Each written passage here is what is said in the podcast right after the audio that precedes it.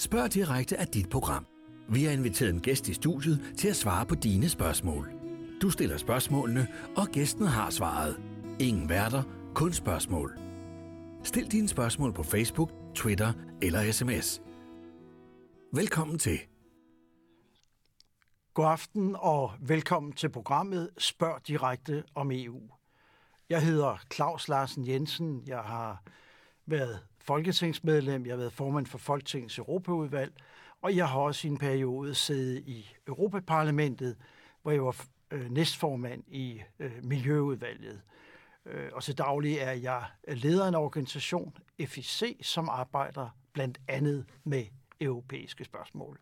Men i aften er der direkte mulighed for at øh, kunne stille spørgsmål, og jeg vil øh, gøre, hvad jeg kan i forhold til at svare.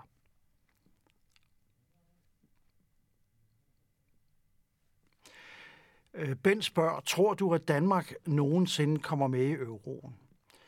Øh, ja, det afgør danskerne jo, må jeg sige. Altså, øh, Danmark er i dag øh, med i det, der hedder den økonomiske monetærunion. Det vil sige, vi lever op til de regler, der gælder for at være med i euroen.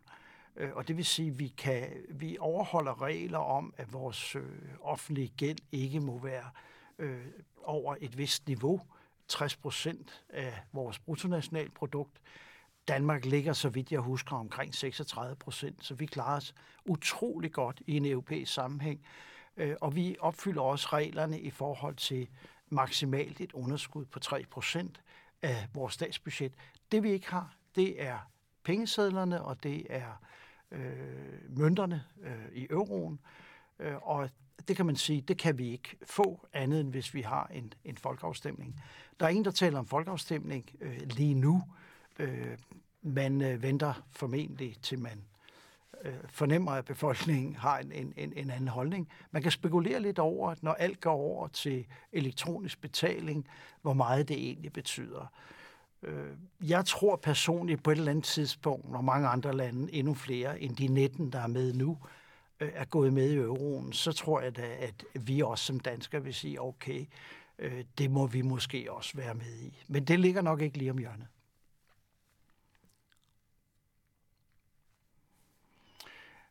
Og så øh, er der et øh, sms-spørgsmål. Øh, hvad godt har EU øh, gjort? Ja, altså, det er der sådan set en hel del svar på. Øh, man kan sige, at øh, sådan meget, meget overordnet set, det ved jeg godt, nogen laver lidt grin med en gang imellem, men øh, i virkeligheden er et europæisk samarbejde, hvor man sidder små, store lande og taler ordentligt sammen, øh, samarbejder, øh, behandler hinanden ordentligt. Det er sådan set et meget godt alternativ til øh, de konflikter og de krige, vi tidligere har oplevet i, i Europa. Jeg ved godt, at mange betragter det her som en selvfølge i dag, øh, men det øh, er jo ikke sikkert, det er øh, sådan. Hvis man kigger på nogle øh, helt konkrete områder, altså et område som etablering af det indre marked i, i EU, altså øh, konkret betyder det jo for Danmark, at vi fra at vi tidligere havde et, et øh, marked i Danmark på 5,8 millioner, ja, så har vi jo fået et fælles marked på omkring en halv milliard mennesker. Det betyder, at øh, danske virksomheder, når de producerer, øh, er underlagt nøjagtigt de samme regler, som gælder øh, alle andre landes virksomheder. Øh, og man øh, har jo regnet ud, at øh, det er jo næsten 600.000 jobs i Danmark, der er knyttet direkte på det indre marked. Og det svarer til en øh, ekstra indtægt øh, per dansk lønmodtager øh, familie på omkring 65.000 mere, end hvis vi ikke havde det indre marked. Vi har fået bedre miljøregler. Vi har rent faktisk også fået øh, Øh, bedre regler omkring øh, ligestilling. Øh, vi øh, bruger EU til at lave øh, handelsaftaler øh, mange, mange, mange, mange steder i verden, som i virkeligheden også giver os øh, en adgang øh, til aftaler og til eksport, og dermed en øget indtægt til Danmark og større levestandard og bedre råd til, til velfærd i Danmark, end hvis vi selv hver for sig skulle ud og lave en handelsaftale med Kina og Japan og så videre. Altså, der er en lang række øh, fordele, som øh, er kommet ud af det her. Men jeg vil også sige, at øh, jeg ved jo godt, mange synes, det der er en blandet landhandel, og der er noget, der er skidt. Selvfølgelig er der det. Omvendt må man sige, tænk lige en gang. 27, 28 lande er vi nu, englænderne er på vej ud. Men tænk engang, at så mange lande faktisk med alle de forskellige interesser, der er politisk, økonomisk, erhvervsmæssigt osv., faktisk har formået at indgå øh, et så forpligtende gensidigt øh, samarbejde. Det er ret unikt øh, i dagens verden. Så har jeg et spørgsmål øh, på sms. Tror du, at der bliver omvalg i England eller fangerbordet? Og det, der selvfølgelig refereres til her, det er jo, at øh, et flertal på godt 50 procent i England stemte øh, ved Brexit-afstemningen for, om at, U, at UK, altså øh, England, øh, Forenet Kongerige UK, skal forlade øh, øh EU som, som medlemsland. og lige nu, ja, der mødes stats- og regeringscheferne jo faktisk i Østrig for at diskutere, om det er muligt at få en aftale øh, med England om det her. Og, og man må jo sige ærligt, når man følger med i det her, så er det, det, er lidt, det, er lidt, det er lidt skræmmende. Altså, øh, alle EU-lande vil selvfølgelig gerne have en aftale med englænderne. Englænderne vil sådan set også godt have en aftale, men hvorfor er der så koks i det? Jo, det er der, fordi englænderne vil sådan set meget gerne fortsat have adgang til det indre marked. De vil også meget gerne være en del af den 12-union, øh, der er. Men det de ikke vil, de vil ikke efterleve de regler, som gælder for de 27 andre lande. De vil ikke have, at de er omfattet af EU-domstolen. Øh, og det gør jo, at man kan jo ikke øh, med et land, som ikke vil bidrage, heller ikke økonomisk, til de fælles omkostninger, sige, det er et fedt, I kan bare øh, gøre, som I vil. I har alle fordelene, men I har øh, ikke øh, forpligtelserne som os andre. Og jeg vil bare lige give jer et par tal øh, i forhold til, hvad det her egentlig betyder handelsmæssigt. Englænderne har 45 procent af deres handel er med resten af EU.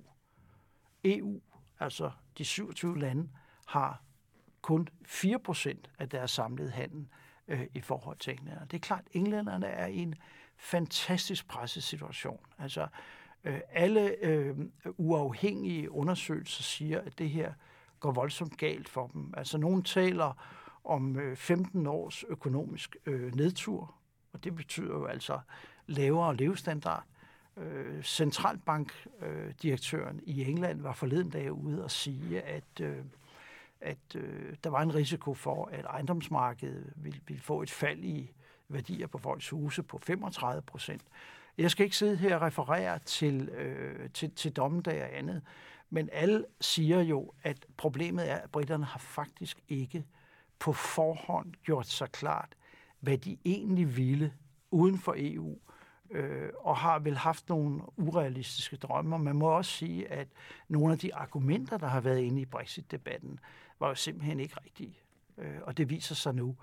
Og øh, om det ender med en aftale, jeg tvivler, øh, eller om øh, de i virkeligheden ryger ud, øh, eller selv forlader EU den 29. marts kl. 23 øh, næste år. Meget kunne tyde på det.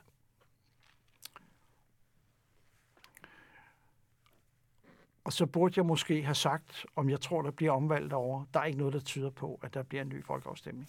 Så har jeg et nyt spørgsmål øh, på SMF, sms, der siger, får Danmark en ny kommissær efter, øh, efter valget? Svaret er klart ja. Der har været en diskussion på et tidspunkt i EU, om man skulle have færre antal kommissærer end øh, det øh, antal lande, der er medlem af EU. Og så var det lige, at øh, irerne faktisk stemte nej til en ny øh, traktat. Og efter det, og det var blandt andet et af elementerne fra, fra irernes side, de ville have, at alle lande har en, en kommissær. Jeg må sige, jeg er på det hold, der mener, at alle lande skal have en kommissær. Og indtil videre er det jo også sådan, at, at det, det skal man. Og der vil det jo så være den danske regering. Øh, vi har jo formentlig haft et folketingsvalg øh, i 2019. Vi ved ikke, hvilken regering, der kommer i Danmark. Det afgør danskerne jo. Og så skal der altså udpeges en ny øh, dansk øh, kommissær, øh, ligesom der skal vælges øh, kommissær i alle de øvrige lande, og der skal i øvrigt også vælges en ny øh, kommissionsformand, øh, i stedet for Jean-Claude øh, Juncker, som, som er det øh, nu.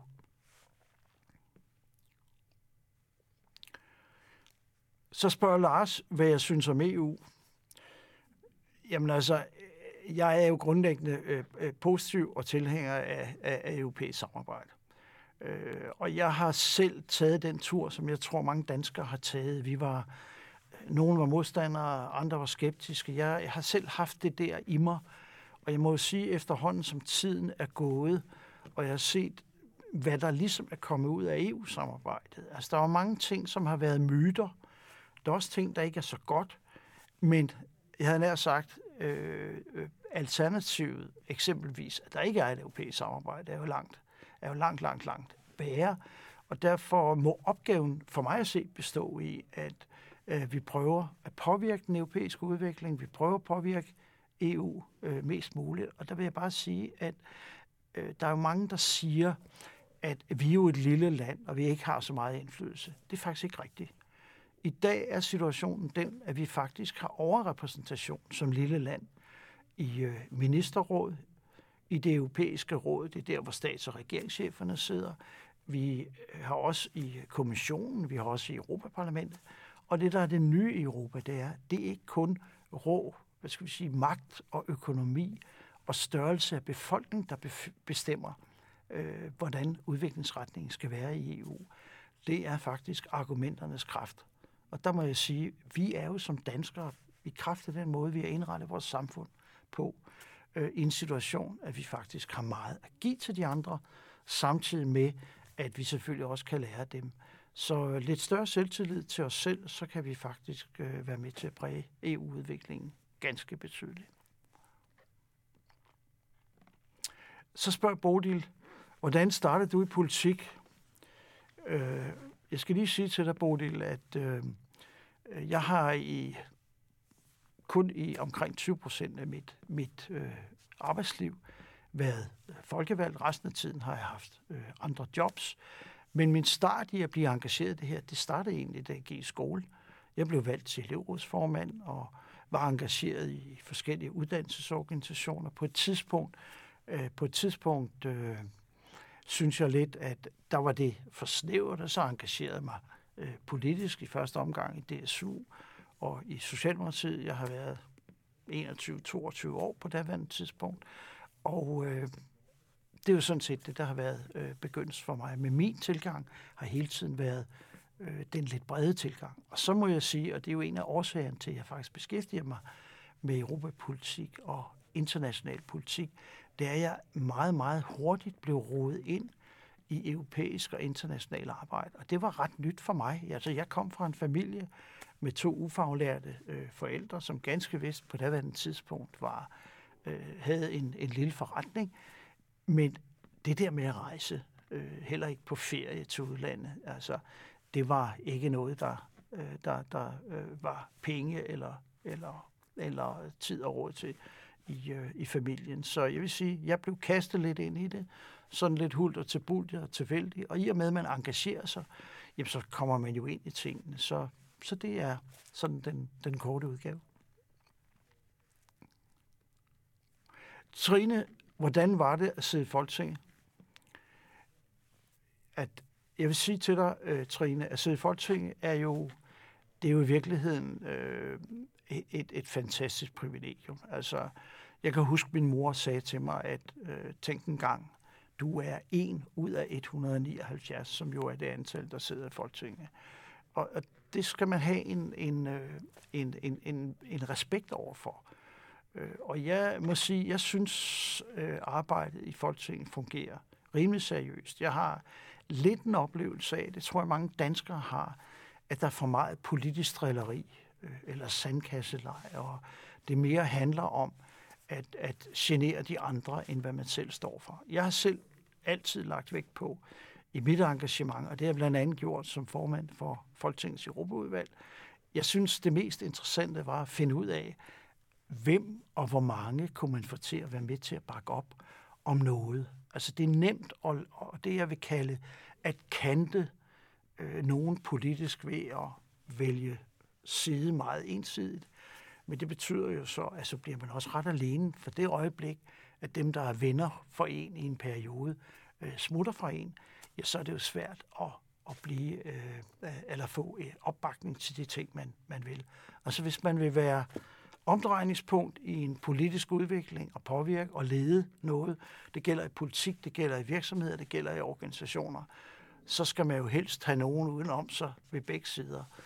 Og det vil sige, at man skal placere sig ikke ideologisk, men i forhold til måden at arbejde på øh, i midten, som man er omdrejningspunktet for det, der foregår. Så ganske interessant, men også til låns. Det skal alle folkevalgte huske. Man har det kun til låns for en periode, og det skal man respektere. Man skal altid tænke over, at der er en dag efter, at du har siddet i Folketinget, hvor du skal ud og have et almindeligt job. Det har jeg jo prøvet, og øh, det har jeg sådan set ganske fint med.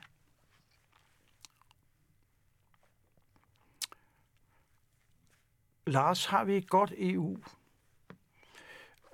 Det er jo sådan et, et spørgsmål, hvor, hvor man må sige, det kommer jo an på udgangspunktet. Men grundlæggende vil jeg sige, altså hvis man ser på konstruktionen i EU, så er ting jo kommet til gradvist. Altså vi er gået fra 6 til 9, til 12, til 15, til 28 lande. Nu går vi til øh, 27 lande på grund af UK går ud. Øh, vi ved også, at et antal lande øh, på Balkan øh, er på vej og meget gerne vil være medlem af, af EU. Der kan man sige, det er jo lidt sådan en smeltedel, hvor øh, det bliver sådan lidt blandet bold, så folk kommer ind med forskellige baggrund, forskellige udviklingsniveauer, øh, forskellige øh, kultur øh, og måder at gøre tingene på. I den forstand vil jeg sige, min erfaring er, at EU er den mest velfungerende øh, internationale organisation, der overhovedet findes. Altså, der er en beslutningskraft i EU mellem landene, og når jeg siger, mellem, når jeg siger beslutningskraft i EU, så er det jo ikke fordi, det er i fjerne institutioner som Europaparlamentet eller kommissionen. Nej, det er jo inddragelsen også af nationale regeringer, nationale parlamentarikere osv., som er en del af hele det her øh, beslutningssystem øh, øh, i EU. Så det vil jeg sige, det er godt. Det er også godt, at vi har formået at bygge det op, vi nu har, øh, og undgå konflikter af, af, af grim karakter i Europa. Også, som jeg har nævnt tidligere i det her øh, program, at øh, øh, økonomisk er der jo altså en fordel ved at samarbejde. Altså, det har jo løftet velstanden for os alle sammen i Europa. Det dækker så det, det øh, gør, gør så ikke, at der ikke stadig er stor forskel, men der skal man bare huske på, at der er altså lande, der havde et efterslæb på 40-50 år i et andet system, som er kommet ind, og det skaber nogle forskelle. Men grundlæggende er der mange ting, der er, er positivt. Men det er ikke det samme som, at der ikke skal arbejdes intensivt for, at vi skal have et lidt mere socialt og solidarisk Europa. Vi skal have bedre regler på en række områder. Vi skal have styr på skattesnyd, på øh, skatte, øh, på øh, skattespekulation øh, hvidvask. Vi har jo en stor sag med Danske Bank i øjeblikket. Altså, den slags ting er jo fuldstændig utåligt. Man skal bare gøre sig klart, at lige så vel som det kan være besværligt i en kommune, i en region, i Folketinget, at, øh, at øh, skabe frems, fremskridt, så er det selvfølgelig også i EU med så mange aktører. Men der er jo kun én ting at gøre, det er at arbejde efter det. Og øh, vi plejer at være ret gode danskerne til at være pragmatiske og og finde konkrete og praktiske løsninger.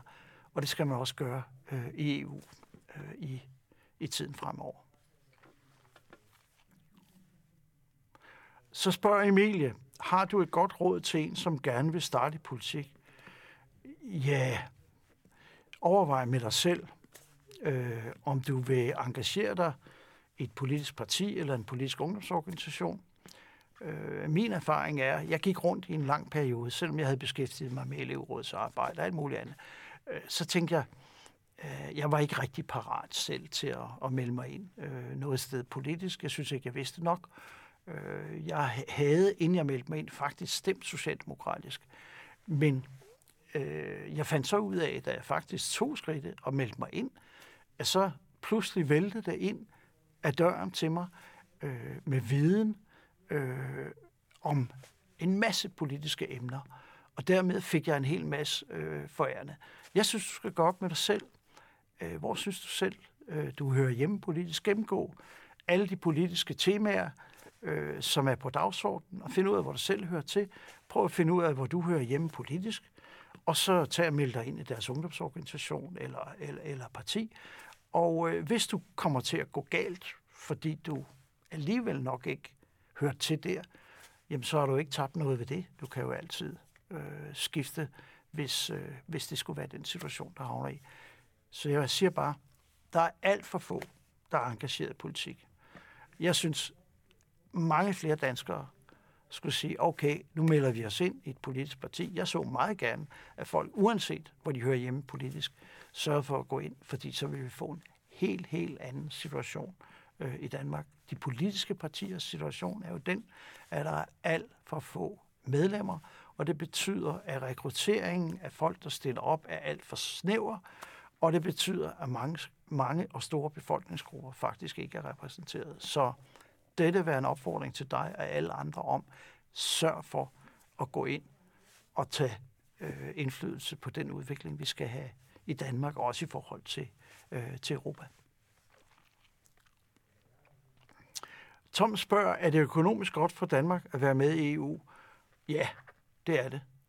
Øh, jeg har nævnt tidligere, at næsten 600.000 jobs er, er knyttet til, øh, til det indre marked. Vi har stor fordel af handelsaftalerne, og vi har også øh, en indsigt øh, på grund af det her i forhold til øh, i forhold til danske familier, som vil have en, en, en, en, en lavere levestandard, end vi har i dag. Jeg har nævnt et tal på 65.000 i gennemsnit per familie, mere end vi ellers ville have haft, hvis ikke vi havde været en del af det her. Hvad er det indre marked? Ja, det indre marked betyder jo, det var det, vi stemte om i 1992. Jeg ved ikke, øh, om man kan huske, der var noget, en, der var en traktat, der hed Maastricht-traktaten. Det kom i 1992, og øh, der stemte vi jo blandt andet om etablering af det indre marked. Øh, og det indre marked, øh, hele ideen var, at vi skulle indrette øh, EU, Europa, til at uanset om du var dansk, tysk eller græsk eller svensk virksomhed, så skulle du vide, at øh, du havde de samme øh, regler, krav at skulle leve op til, standarder, det vil sige miljøstandarder, veterinære standarder, øh, sundhed øh, osv., så, så der var lige og færre konkurrencevilkår for, øh, for virksomhederne. Og så betød det jo, at hvor vi tidligere havde haft øh, 12 grænser som barriere, tekniske standarder, der var forskellige mellem landene, så fik vi pludselig øh, ens øh, standard, som vi så forhandlede på plads.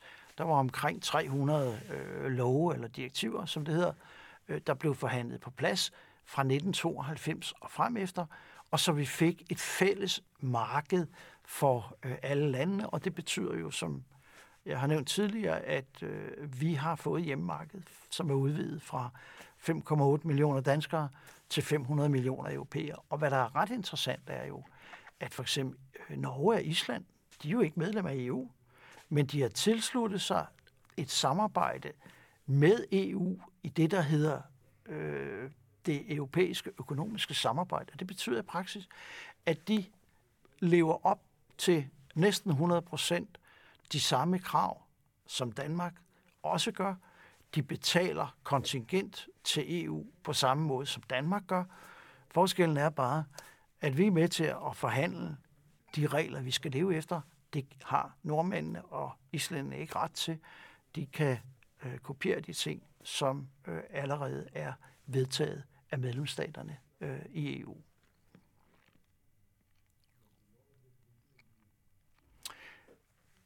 Hvad jeg laver i min fritid, spørger Anne om. Uha, altså det, det er jo mange ting. Altså jeg kan godt lide at rejse. Øh, jeg har faktisk en, en gammel bondegård, jeg har sat i stand og bruger en masse tid på. Øh, og øh, jeg kan også godt lide at læse. Jeg kan også godt lide at skrive. Så, så det er mange, det er mange øh, forskellige ting. Det kan også være at gå en tur, eller, eller en cykeltur, eller hvad det skulle være. Jeg tror ikke, det adskiller sig så meget så fra, fra alle andre. Søren, skal landbruget fortsat have så meget EU-støtte? Øh, altså landbruget har jo, altså da Man skal prøve at forstå landbrugsstøtten, da den blev indført. Øh, da EU blev etableret, så var det jo ikke så mange år i stand verdenskrig, og der var sådan set et par øh, grundpiller i det europæiske samarbejde. Der var for det første, at man skulle binde kul- og stålindustrien sammen, øh, Øh, fordi det var kul- og stålindustrien, der var ophav til krigsproduktion, militærproduktion. Så dem skulle man binde sammen, så man kunne undgå det. Det andet, der var kendetegnet efter 2. verdenskrig, det var mangel på fødevarer. Og derfor lavede man en fælles landbrugspolitik, og for at stimulere, at der var fødevarer nok øh, i Europa, så lavede man landbrugsstøtten. Det betød, at landbrugsstøtten oprindeligt var øh, omkring 50 procent af det samlede EU-budget. Og det, der er sket i årene siden, øh, også selvom der er sket udvidelser i antal lande, er, at landbrugsstøtten er faldet i procent. Jeg kan ikke lige huske øh, procenten lige nu, men jeg mener, at vi er nede på 4-35 procent af øh, EU's budget, der er øh, landbrugsstøtte. Og hvis man kigger på øh, kommissionens forslag til et nyt budget fra øh, for syv år fra øh, 2000, jeg tror det er 1. januar 2021, og så syv år frem, der er landbrugsstøtten et af de områder, som faktisk bliver beskåret. Og jeg tror, det er tendensen, og man ser også, at der omlægges mere, sådan at der tages hensyn til natur og økologisk produktion osv. osv. Øh, men det rejser selvfølgelig også den diskussion. Skal landbrugsstøtten totalt væk? Øh, det kunne man jo måske øh, synes var en rigtig god idé. Jeg synes bare, man skal lige tænke sig en gang om. Fordi problemet er jo, at hvis vi nu fjerner al fælles EU-landbrugspolitik, og dermed også undskyld, har øh, støtteregler og sådan noget øh, aftalt i fællesskab, ja, så er der jo en risiko for, at vi får, hvad vi havde før Danmark blev medlem af EF-EU øh, i 1973. Der havde vi jo en konkurrence mellem statskassernes størrelse i støtten til landbruget. Øh, og vi skal ikke have genindført national øh, landbrugsstøtte, som man havde tidligere. Så det hører med, at man skal jo bemærke, at, at øh, en af, altså, en af øh, problemstillingerne jo også er, at et land som USA har jo altså også en ganske betydelig landbrug, landbrugsstøtte, øh, og dem konkurrerer man jo med på visse stræk med også en, blandt andet Norge, som øh, jo så ikke er medlem af EU, men er en del af det indre marked, har jo faktisk en øh, massiv støtte til landbruget i Norge. Altså, jeg tror, det sidste tal, jeg har set, var, at det var 90 procent af indkomsten øh, til landmændene, som rent faktisk kom fra øh, det norske, det norske statsbudget. Så ja, ned med landbrugsstøtten, øh, og det kommer den også øh, i de kommende år. Diskussionen er, skal vi længere ned nu? Øh, det må så nok, tror jeg, vente til næste budget. Man skal være fuldstændig klar over, at på tværs af alle partier generelt i Europa, med undtagelse af partier i for eksempel Danmark, Holland, Sverige, så er der bred opbakning til, at der skal være en landbrugspolitik. Og det hænger blandt andet sammen med, at hvis man kigger på et land som Frankrig, så er øh, landbrugspolitik jo ikke nødvendigvis bare erhvervsstøtte. Det er jo lige så meget regionalpolitik, socialpolitik, fordi man har små øh, producenter, og derfor er det svært nogle gange at, at have en drøftelse øh, mellem landene, hvor vi har et enormt intensivt øh, landbrug i, i, i Danmark, og andre steder har små bjergbønder osv. Kenneth, hvad er den største oplevelse i forbindelse med EU?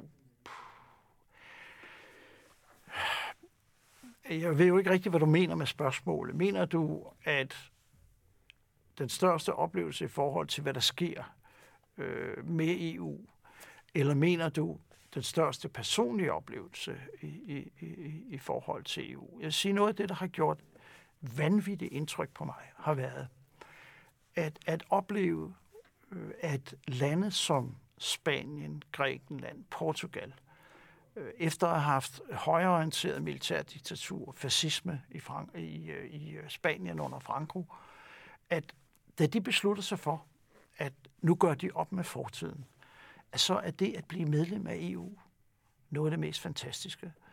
Øh, og, og, og at det for dem betød, og har betydet i praksis, at nu blev medlemskabet af EU det, der var med til at sikre, at demokratiet faktisk blev udviklet i landene.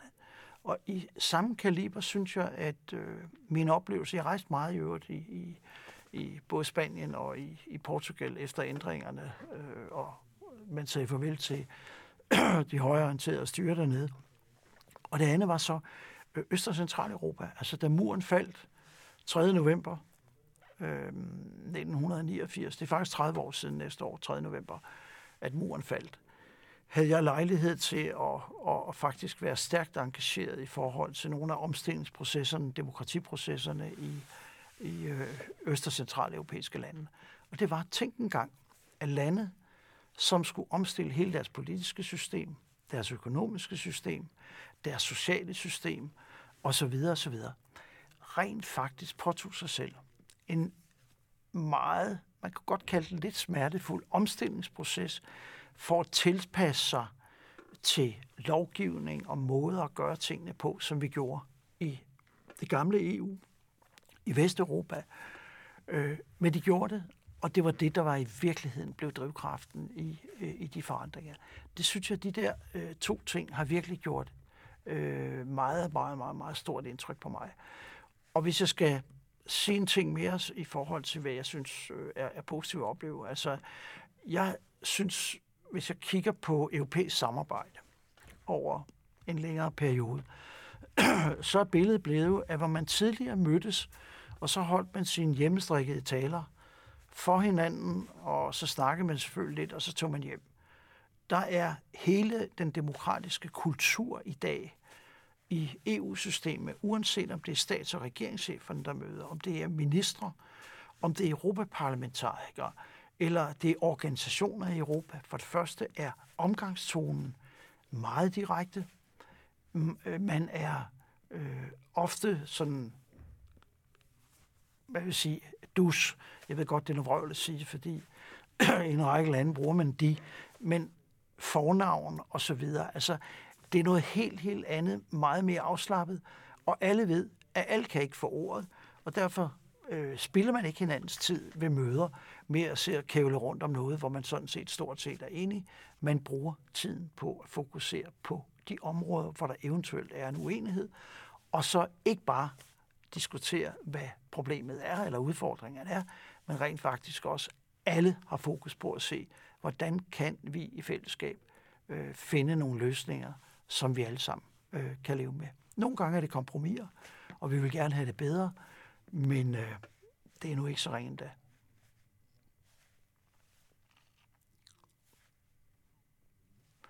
Morten, skal vi optage flere lande i EU? Øh, jeg var jo som, øh, som formand for Folketingets Europaudvalg, var jeg jo øh, ganske meget involveret i forbindelse med det danske EU-formandskab i 2002. Og jeg havde sagt, vi sad jo i virkeligheden på daværende tidspunkt. Danmark havde øh, formandskabet. Nyrup-regeringen, og jeg også var formand under, øh, under Nyrup i forhold til Europaudvalget, også under øh, Øh, for Rasmussen. Nyrup, havde, Nyrup-regeringen havde forberedt det hele, og, og øh, Venstre-regeringen øh, under Foghs ledelse skulle øh, gennemføre øh, forhandlingerne i 2002. Kigge, kigge på situationen dengang vi havde et massivt pres fra de øst- og centrale europæiske lande. De ville meget, meget, meget gerne være medlem af EU. De har sådan set hele tiden betragtet sig som en del af Europa, og det er de også kulturelt. Og de vil gerne øh, have den anknytning til øh, resten af Europa, og ikke være, havde jeg sagt, i en usikker zone i forhold til Rusland, som ganske vist var svag på det andet tidspunkt. Vores valg var i virkeligheden vil vi kun tage en lille snæver kreds af lande ind. Det kunne være Polen, og det kunne være et par af de andre større lande. Eller vil vi have alle lande med, blandt andet de tre baltiske lande. Og for Danmark var det ganske afgørende, at landene omkring Østersøen, ud over Polen, altså tre baltiske lande, også blev medlem af EU, for at få, jeg havde nær sagt, fred, sikkerhed, samarbejde i Østersøregionen. Og hvis man i dag kigger på, øh, hvad russerne har øh, foretaget sig i Ukraine, blandt andet annekteringen af Krim og øh, deres involvering militært i den østlige del af Ukraine, så må man vel sige, at øh, man kunne jo ikke udelukke, at hvis for eksempel nogle af de baltiske lande ikke havde været en del af EU og NATO i dag, så kunne noget tilsvarende øh, være opstået øh, øh, på eller være opstået øh, i de pågældende lande. Og vi fik Kyberen og Malta med, og man kan sige, hvis ikke vi havde haft, hvis ikke vi i 2002 var midt i, øh, i en lang vækstperiode i Europa, så havde EU, de øvrige EU-lande næppe været øh, villige til at lave en så stor udvidelse som på daværende tidspunkt. Men der var sådan et historisk momentum, og der var økonomi og så videre til det. Og det betyder jo, at der er en vis mæthed lige nu i øh, EU-landene, fordi vi har jo problemerne med, at vi skal sørge for at få løftet den del af Europa, som har haltet bagefter. Vi har oplevet øh, social dumping, fordi folk i nogle af de lande, der har lavere indkomstniveauer og højere arbejdsløshed, selvfølgelig søger mod, mod vores del af Europa øh, for at få et job og for at få en, en, en indkomst. Men der er jo en række lande, øh, som er øh, i pipeline, altså forhandler i forhold til at blive medlem af EU. Øh, nordmændene er ikke aktuelle. Schweiz heller næppe. Øh, Island var undervejs på et tidspunkt, vil heller næppe forløbig. Men landene i det tidligere Jugoslavien, Serbien, vi har jo faktisk fået optaget Kroatien og Slovenien, som var en del af, af Jugoslavien. Vi har Serbien, vi har Makedonien, vi har Kosovo osv., Bosnien-Herzegovina, øh, som øh, også og Montenegro, som jo også øh, ønsker et medlemskab. Man kan faktisk vinde et valg i Serbien på, at man gerne vil være medlem af EU. Og så er der Albanien. Jeg vil øh, med mit kendskab til, til situationen i de lande, jeg er selv involveret i i et projekt i Albanien på at forberede unge mennesker til at få indflydelse på øh, forhandlingsprocessen i, i, i forhold til EU. Altså, der er mit skøn, at de lande vil skulle bruge 8, 10, 12, måske 15 år på at være øh, fuldt øh, ud i stand til at leve op til de regler og krav, der gælder i forhold til EU. Men så er det også, øh, så er det øh, formentlig også der, at der i givet fald skal ske en udvidelse. Og så har vi jo smertensbarn Tyrkiet, fordi dem har man jo i lang, i, i lang periode fra begyndelsen af 60'erne sagt, at man kunne blive optaget. Meget tyde på, at tyrkerne øh, forberedte sig til det. De er jo med i det økonomiske samarbejde i Europa. Øh, men man må bare konstatere lige nu, at det, der foregår under Erdogan i, i, i Tyrkiet, gør jo, at øh, det har nogle lange udsigter. Og omvendt må man også sige, at europæerne er jo på grund af hele den udlændingedebat, vi har, muslimer og kristne i Europa, jo ikke øh, særlig indstillet på øh, at skulle optage et, et Tyrkiet. Men det er altså heller ikke aktuelt. Så spørger Line, er der nogen fordel for UK ved at være ude af EU? Altså, det synes jeg jo selvfølgelig, man skal spørge øh, UK om, om de synes, der er noget øh, fordel ved det. Altså grundlæggende, hvis jeg går tilbage og ser på argumenterne under Brexit, der blev argumenteret med, at man ville spare var det 350 millioner øh, var det om dagen eller om ugen, det kan jeg ikke huske, som så kunne bruges til det britiske sundhedsvæsen. Øh, de tal har jo vist sig ikke at være sande. Øh, man havde en drøm om, at man kunne gå ud og lave øh, egne handelsaftaler. Det kan de også på et tidspunkt, men forudsætningen er, at de ikke er medlem af EU og omfattet af de regler, der er. Og lad mig sige omkring handelsaftaler, altså øh, normalt tager det jo mange år at lave en handelsaftale. Øh, de har ikke, øh, britterne har ikke den stab, der har erfaring med at lave handelsaftaler. Og sagen er, at nu skal de ud med at repræsentere 60 millioner i forhold til 1,5 million i Kina, Øh, og jeg kan nævne nogle andre store befolkningstal i, i, i lande rundt omkring i verden. Og nu skal de ud og forhandle.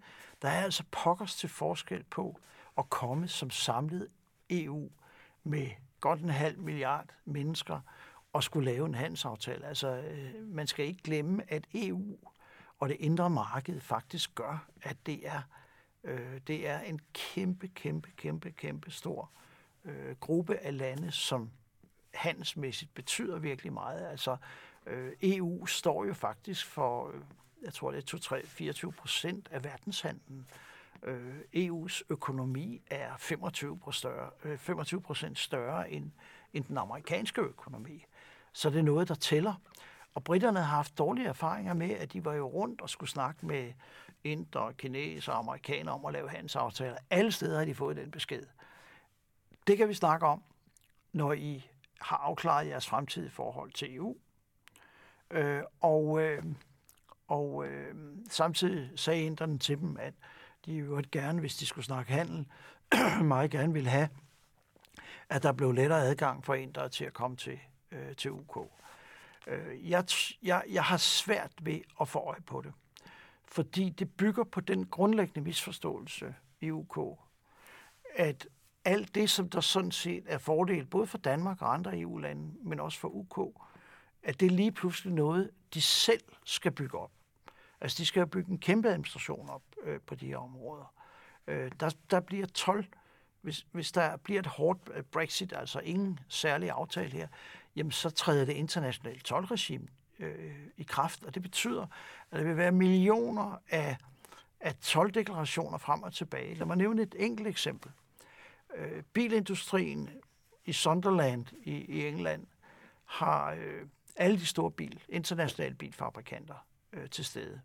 At producere en bil i dag involverer 49 lande. Der er en række af de dele, der bliver brugt i en bil i Sunderland, som krydser kanalen 6-8 gange. Øh, og, for, og det er forudsætning for, at, at det, som bilfabrikkerne kalder just in time, altså tingene skal være til stede på det tidspunkt, hvor de skal sætte til bilen, øh, at øh, det system bryder simpelthen sammen øh, i forhold til det. Jeg har jeg, jeg, jeg må ærligt sige, selvom jeg, jeg godt ved, at det kan lyde som om, at nu er det bare dommedag og så videre for britterne, jeg har svært ved helt at få øje på, hvad deres fordel er. Jeg tror, der har været en drøm om det store, gamle britiske imperium, men det er der jo ikke mere. Og britterne har jo ikke den størrelse mere. Altså, øh, deres samlede økonomi er to gange Shanghais, altså undskyld. Og så har vi jo det problem, som jo er også det, man diskuterer i ved, ved EU-topmødet i Østrig, øh, at, øh, at i det øjeblik UK ikke er medlem af EU, så er der jo en ydre grænse. Fordi hvis ikke der er en ydre grænse, der er under kontrol, så vil der jo være fri adgang for varer, personer, også nogle af de kedelige kriminalitet osv., øh, services, som ikke er under kontrol. Og det betyder, at der skal trækkes en ny grænse. Og hvor skal den trækkes? Ja, altså man, naturligt ville det jo være, at man trak den mellem Nordirland og den irske republik, fordi Nordirland er en del af UK. Problemet er bare, at det, at der ikke er en hård grænse mellem Nordirland og Irland, var jo det, der gjorde, at man faktisk skulle stoppe borgerkrigen i Nordirland. Og hvis øh, der bliver genetableret sådan en grænse, så kan man risikere, at øh, det eksploderer med konfrontationer øh, igen i, i Nordjylland, øh, Nord, Nordjylland. Altså, vi taler altså væbne konfrontationer. Øh, EU har foreslået britterne, at øh, man øh, flytter tolkontrollen til at være i det irske hav, altså imellem UK, eller England, kan vi sige, ikke? og så Nordirland. Men det vil britterne ikke. Og, og, og, og de rejser rundt, øh, og det kan jeg også se, at, at uh, Theresa May, øh, den engelske premierminister, øh, rejser rundt med et forslag om, at øh, man kan lave en elektronisk øh, smart øh, grænsekontrol. Det er bare svært helt at få øje på, hvordan det kan gøres, fordi hvis der samtidig skal være øh, 12-deklarationer, og der skal være øh, kontrol med øh, dem, der kommer ind og ud. Altså man kan ikke have en bagdør stående åben, hvor britterne ikke efterlever øh, nøjagtigt de samme, øh, de samme regler. De får en gigantisk byrde med at skal bygge deres egen administration op. Og det betyder, at den administration, de skal bygge op for sig selv, i virkeligheden kan gå hen og være meget større, end den vi har i fællesskab øh, i EU til at håndtere en række, en række problemer. Og så har vi et, øh, et sms-spørgsmål, som er, er, er, er det sidste øh, i, i det program. Er der øh, mulighed for større oplysning om EU i Danmark? Ja, det er der vel. Øh, men der er jo egentlig temmelig meget. Det, der er lidt problemet, er, at øh, jeg tror, mange mennesker er mest optaget af det, der er tæt på dem selv. Øh, og så måske det er hjemme i kommunen. Ikke? Hvor mange øh, følger egentlig tæt med, hvad der sker i en kommunalbestyrelse? Altså, det er der jo ikke ret mange, der gør. Man vil se, en skole, ens børns skole bliver lukket, eller øh, der er råd med hjemmehjælp eller noget, øh, så, skal man nok, så skal man nok være der. ikke. Øh, men, men, men EU er langt væk. Jeg vil give et godt råd, ud over alle de arrangementer, der er. Gå ind og brug Folketingets EU-oplysning. Folketingets EU-oplysning. De har massiv information om det her. Neutral information, accepteret af alle partier. Og hvis du har et spørgsmål, som du tænker lidt over, det vil jeg gerne øh, videre med, så skriver man til Folketingets EU-oplysning og siger, jeg kunne godt tænke mig at få at vide, hvordan det her er skruet sammen. Og så får man det. Og det er meget anbefalesværdigt øh, øh, at, øh, at, øh, at bruge dem. Jeg vil gerne sige tak for spørgsmålene, og jeg vil gerne sige tak for i aften til seerne.